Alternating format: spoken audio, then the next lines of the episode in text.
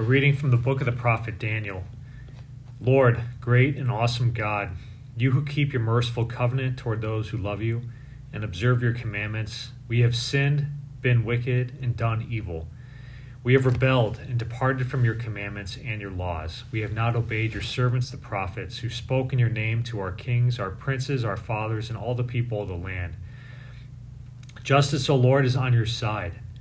We are shamefaced even to this day, we, the men of Judah, the residents of Jerusalem, and all Israel, near and far, in all the countries to which you have scattered them because of their treachery toward you.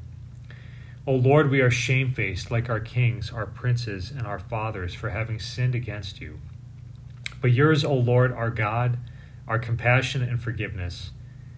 Yet we rebelled against you, paid no heed to your command, O Lord our God to live by the law you gave us through your servants, the prophets. The word of the Lord. Thanks be to God. Lord, do not deal with us according to our sins. Remember not against us the iniquities of the past. May your compassion quickly come to us, for we are brought very low. Lord, do not deal with us according to our sins. Help us, O God, our Savior, because of the glory of your name Deliver us and pardon our sins for your name's sake. Lord, do not deal with us according to our sins. Let the prisoners sighing come before you with your great power, free those doomed to death. Then we, your people, and the sheep of your pasture, will give thanks to you forever. Through all generations, we will declare your praise.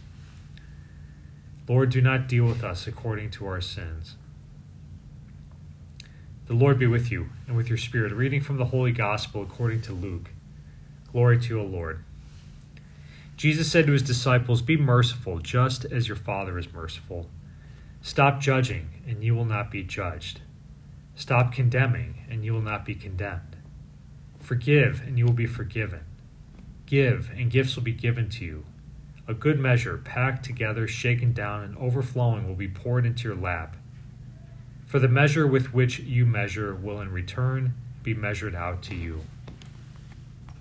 The Gospel of the Lord. Praise to you, Lord Jesus Christ. Beautiful gospel here. You could take every line and, gosh, spend a whole hour praying with it, using it as, as a mirror, uh, your point of examination of conscience.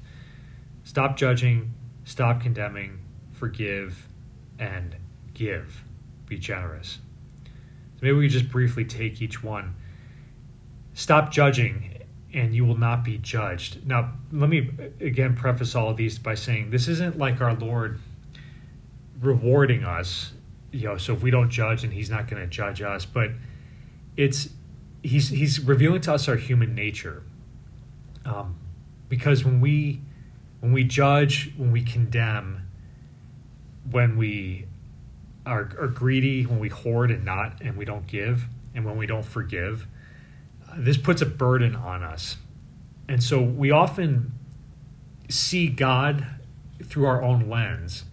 And so if we're very, you know, harsh towards others and we condemn others and we hold on to grudges and resentments, well that's sort of like our MO. And so we that's how we then see God and then God kind of mirrors back to us what we think he would do because that's what we're doing to others. So he's going to judge us, he's going to condemn us, he's going to be resentful and kind of hold it over our heads when we make a mistake.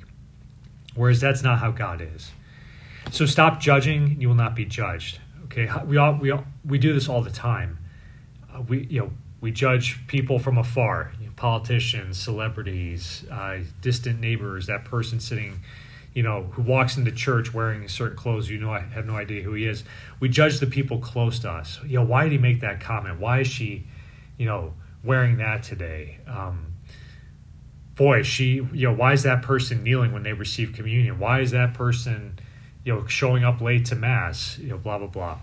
Uh, make these opinions of them, and generally, it's a it's a poor judgment. Like we think they're not good, they're not good enough because like I was saying, that's generally how we view ourselves. We're, we're never good enough, we think. We always have to be doing something more, looking better, being holier. You don't judge that, you're not going to feel that way.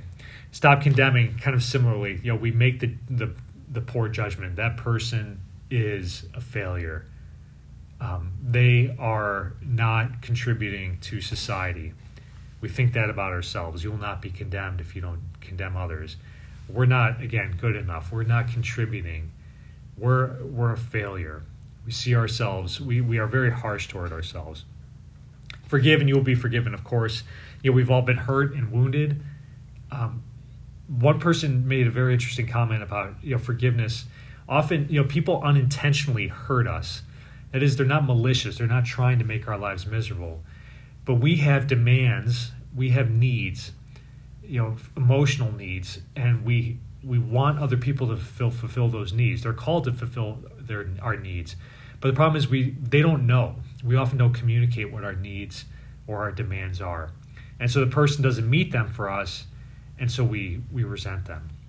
Well, we have to communicate and and also give them the benefit of the doubt, forgive them. And then finally just be generous. We need to do the same to others. Listen, maybe ask them, "Hey, what do you need? What can I do for you? How can I love you? How can I help you this day or generally in your life?" You do that, God's going to say the same thing to you and he's going to give you what you need. Amen.